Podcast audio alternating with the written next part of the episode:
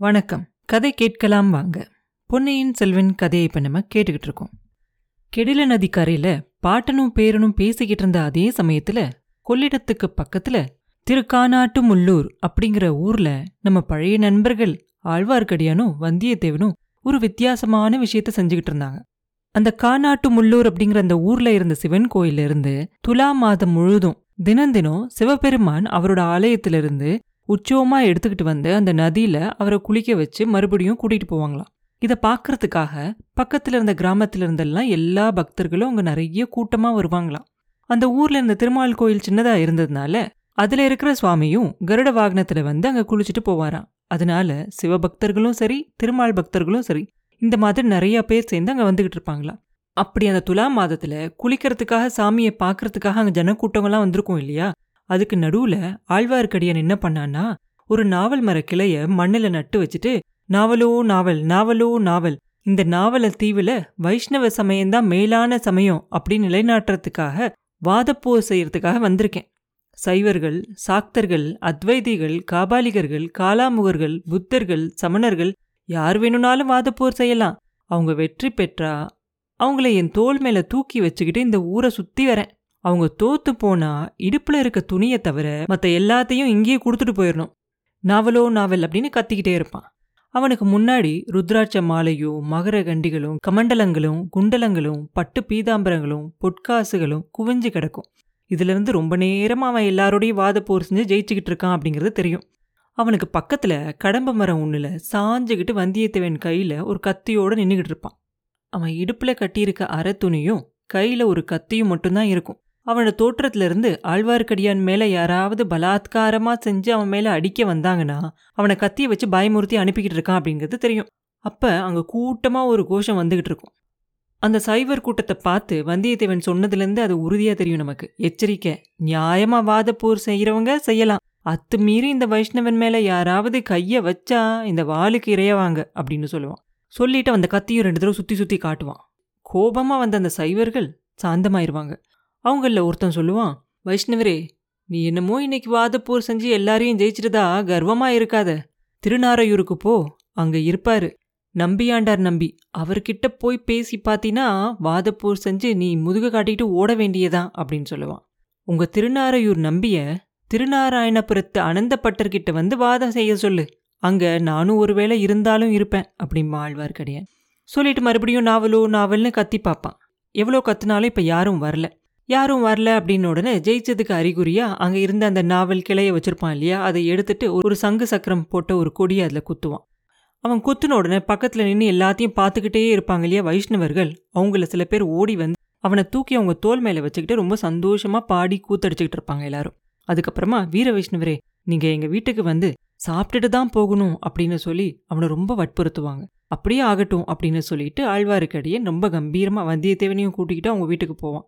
போயிட்டு ரெண்டு பேரும் புளியோதரை தயிர் சாதம் அப்படின்னு அவங்க என்னெல்லாம் கொடுக்குறாங்களோ எல்லாத்தையும் வயிறு முட்டுற வரைக்கும் ஒரு கை பார்ப்பாங்க. அதுக்கப்புறம் ஆழ்வாருக்கடியான் அந்த வாதப்போர் செஞ்சு ஜெயிச்சான் இல்லையா? அந்த பொருள்களை எல்லாத்தையும் எடுத்து அதிலிருந்து ஒரு அங்கவஸ்திரத்தை மட்டும் எடுத்து வந்தியத்தேவன் கிட்ட கொடுத்துட்டு மிச்சம் எல்லாத்தையும் அந்த வைஷ்ணவர்கிட்ட கொடுத்து அதோட மதிப்பு என்னவோ அதுக்கு சமமாக பொற்காசுகளை கொடுக்க சொல்லி கேட்பான் நான் இந்த வைஷ்ணவ சமயத்தை இன்னும் நிலைநாட்டுறதுக்காக வடக்கே ஹரித்வாரம் வரைக்கும் போகணும்.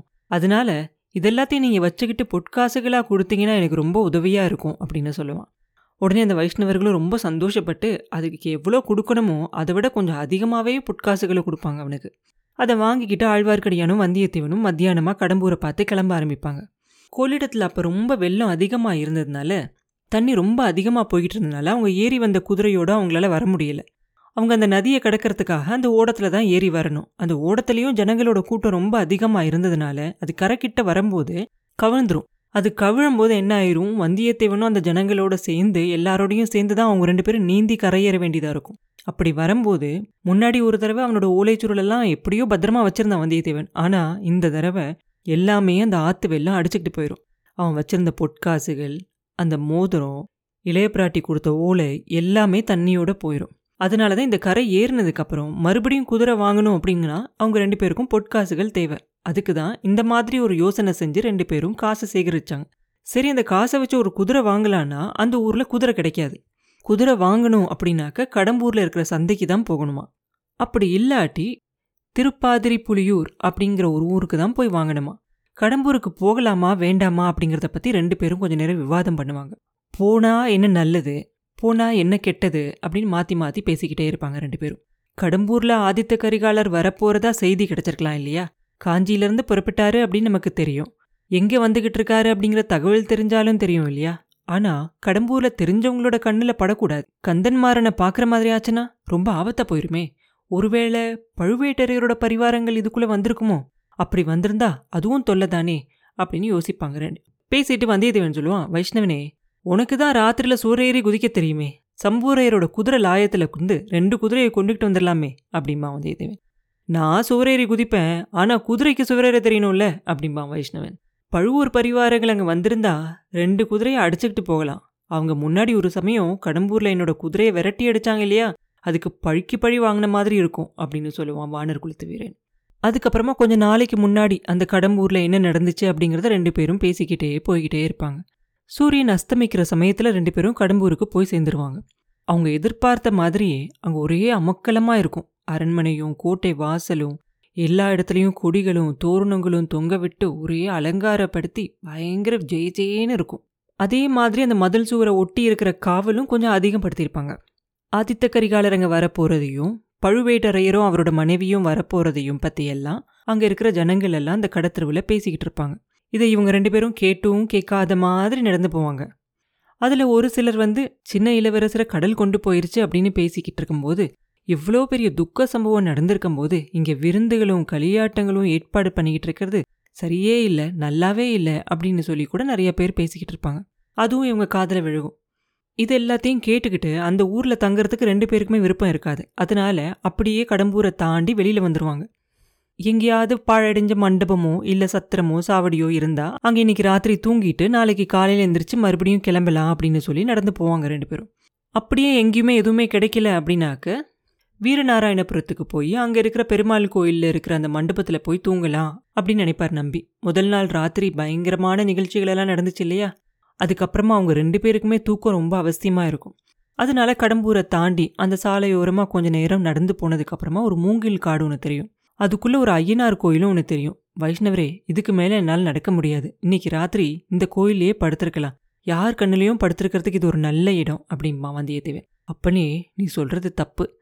இந்த மாதிரி இடத்துக்கெல்லாம் நம்மள மாதிரியே இன்னும் யாராவது வந்து சேர மாட்டாங்க அப்படிங்கிறது என்ன நிச்சயம்? அப்படின்னு கேட்பார் நம்பி. அப்படி வரவங்க குதிரையோட வந்தா ரொம்ப நல்லது அப்படிம்பா வந்தியத்தேவன் இந்த மூங்கில் காட்டுக்குள்ள எந்த குதிரையும் நுழைய முடியாது. மனுஷங்க நுழைஞ்சு போறதே ரொம்ப கஷ்டமான காரியமாச்சே அப்படிம்பார் நம்பி. எங்கேயாவது ஒத்தையடி பாதை ஒன்று இல்லாமலா போகும்? கோயில் பூசாரி வரக்கூடிய வழி ஏதாவது இருந்துதானே ஆகணும்? அப்படின்னு சொல்லிட்டு ரெண்டு பேரும் அந்த அடர்த்தியா மண்டி இருந்த அந்த மூங்கில் புதருக்குள்ள சுத்தி சுத்தி வருவாங்க. கடைசியா குறுகலா ஒரு ஒத்தையடி பாதையை கண்டுபிடிப்பாங்க. அது வழியா உடம்புல முள்ளு கீறாம நடந்து போறது ரொம்ப கஷ்டமா இருக்கும். இப்படி கொஞ்ச தூரம் போனதுக்கு அப்புறமா ஒரு இடைவெளி தெரியும். அதுல ஒரு சின்ன ஐயனார் கோயிலும் இருக்கும். கோயிலுக்கு எதிரில் பலிபீடமும் அதை ஒட்டி மண்ணால செஞ்ச யானைகள் குதிரைகள் எல்லாம் வரிசையா வச்சிருக்கும்.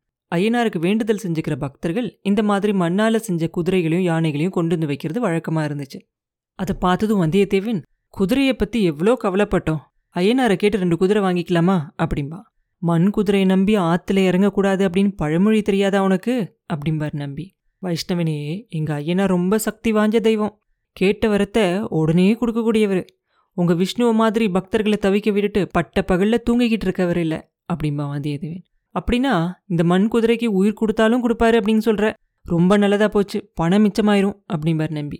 உண்மையான பக்தி இருந்தா மண் குதிரைக்கும் உயிர் வரும். பார்க்க போனா நம்மளோட உடம்பு மட்டும் என்ன? பிரம்மதேவன் மண்ணால செஞ்சு உயிர் கொடுத்தது தானே அப்படிம்பான் வந்தியத்தேவன். நல்லா சொன்ன தம்பி இந்த உடம்பு மண்ணால செஞ்ச உடம்பு அப்படிங்கிறத மறந்துடுறோம். அதை அடிக்கடி ஞாபகப்படுத்திக்கிறதுக்காக தான் மண்ணை குழைச்சி நெத்திலையும் உடம்புலையும் தடவிக்கணும் அப்படின்னு சொல்லி வைஷ்ணவ ஆச்சாரிய புருஷர்கள்லாம் சொல்லியிருக்காங்க அப்படிம்பார் நம்பி.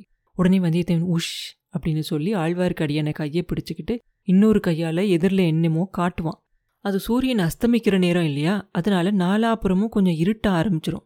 ரொம்ப மங்களா தெரிஞ்ச ஒரு வெளிச்சத்தில் ஐயனாரோட வாகனங்களுக்கு உயிர் வந்து அசைகிற மாதிரி தெரியும்.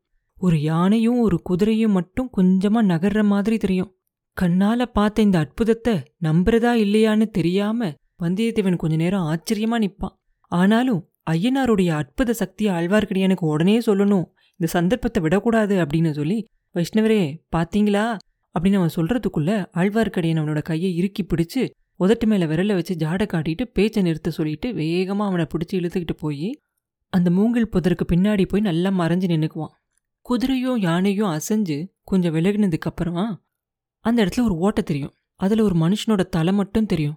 அந்த தலை அந்த பக்கமும் இந்த பக்கமும் திரும்பி நாலா பக்கமும் பார்க்குது ஐயனாரோட பலிபீடத்துக்கு பக்கத்துல இந்த மாதிரி ஒரு தலை மட்டும் வந்து நாலாப்புறமும் சுத்தி சுத்தி முழிச்சு பார்க்குற காட்சி ரொம்ப பயங்கரமா இருக்கும். எவ்வளவோ பயங்கரங்கள் எல்லாம் பார்த்திருந்த வந்தியத்தேவனோட உடம்பு அப்படியே சிலிர்க்கும். ஆனா அவனை பிடிச்சிருந்த ஆழ்வார்க்கடியானோட கை கொஞ்சம் கூட நடுங்காமலும் தளராமலும் இருந்ததை பார்த்த உடனே வந்தியத்தேவனுக்கு கொஞ்சம் தைரியம் வந்துடும் இவங்க பார்த்துக்கிட்டு இருக்கும்போதே அந்த தலை கொஞ்சம் மேலே வரும். மார்பு வரைக்கும் மேலே தெரியும். அதுக்கப்புறம் அந்த மனுஷன் முழுசா வேலை வருவான்.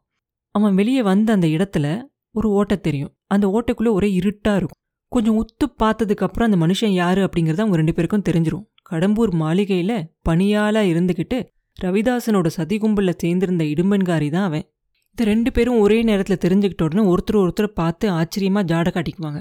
இடுமன்காரி அந்த திறந்திருந்த அந்த ஓட்டையை அப்படியே விட்டுட்டு மறுபடியும் ஒரு தடவை சுத்தியும் முத்தியும் பார்த்துட்டு ஐயனார் கோயிலுக்குள்ள போயிடுவான் கோயில் கதவை திறந்துக்கிட்டு உள்ளே போயிடுவான் கொஞ்ச நேரத்துலலாம் கோயிலுக்குள்ள இருந்து முணுக்கு முணுக்குன்னு ஒரு வெளிச்சம் தெரியும். கோயிலுக்குள்ள விளக்கேத்தி இருக்கான் இவங்க ரெண்டு பேரும் தெரிஞ்சுக்குவாங்க. தம்பி இதை பத்தி நீ என்ன நினைக்கிற? அப்படின்னு முணுமுணுத்துக்கிட்டே கேட்பான் ஆழ்வார்க்கடியான். ஐயனாரு சக்தியுள்ள தெய்வம் அப்படின்னு நினைக்கிறேன்.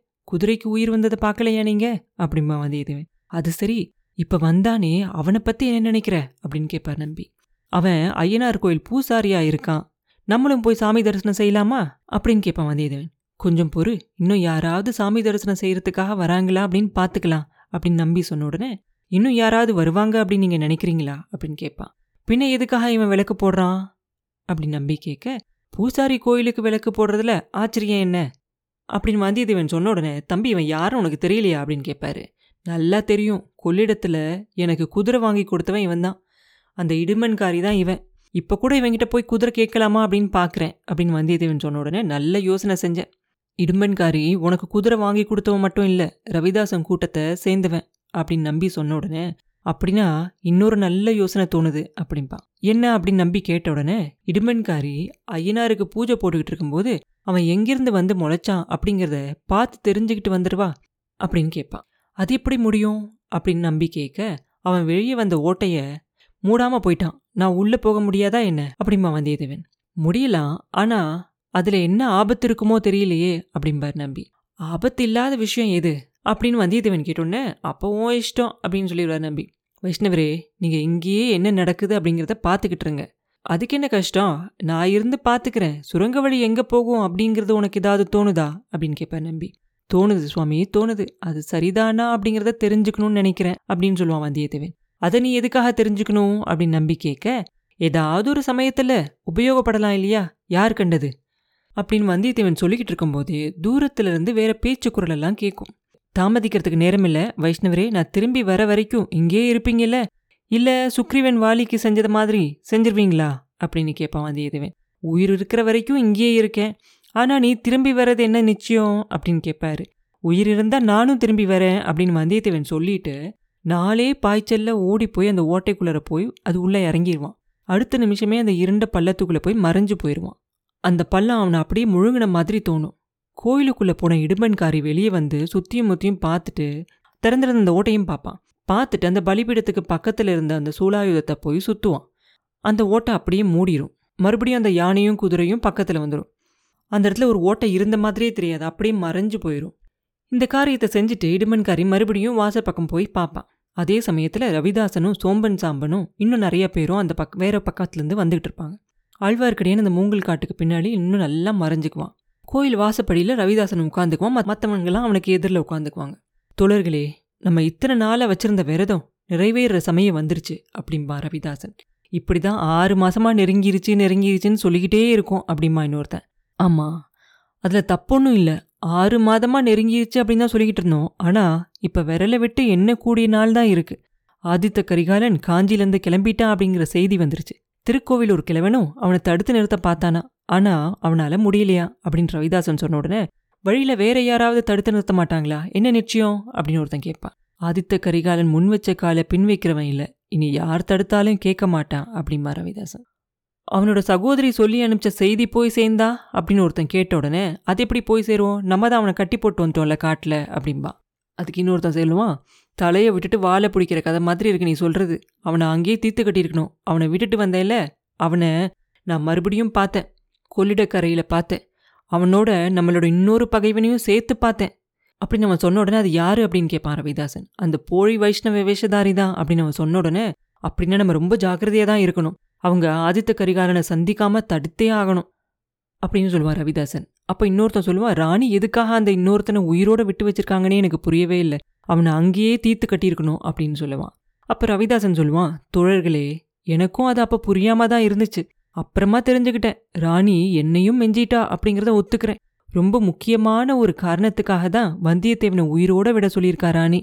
அதை நீங்க இப்ப தெரிஞ்சுக்க வேண்டிய அவசியம் இல்லை. வந்தியத்தேவனை பத்தி கவலைப்பட வேண்டாம். ஆனா அந்த வைஷ்ணவனை பார்த்தா கொஞ்சம் கூட யோசிக்காம அவன் உயிரை எடுத்துட்டு மறுகாரியம் பாருங்க அப்படின்னு சொல்லுவான் ரவிதாசன். அப்புறம் என்ன நடந்துச்சு? அப்படிங்கிறத அடுத்த பதிவில் பார்ப்போம். மீண்டும் உங்களை அடுத்த பதிவில் சந்திக்கும் வரை உங்களிடமிருந்து விடைபெறுவது உண்ணாமலே பாபு. நன்றி.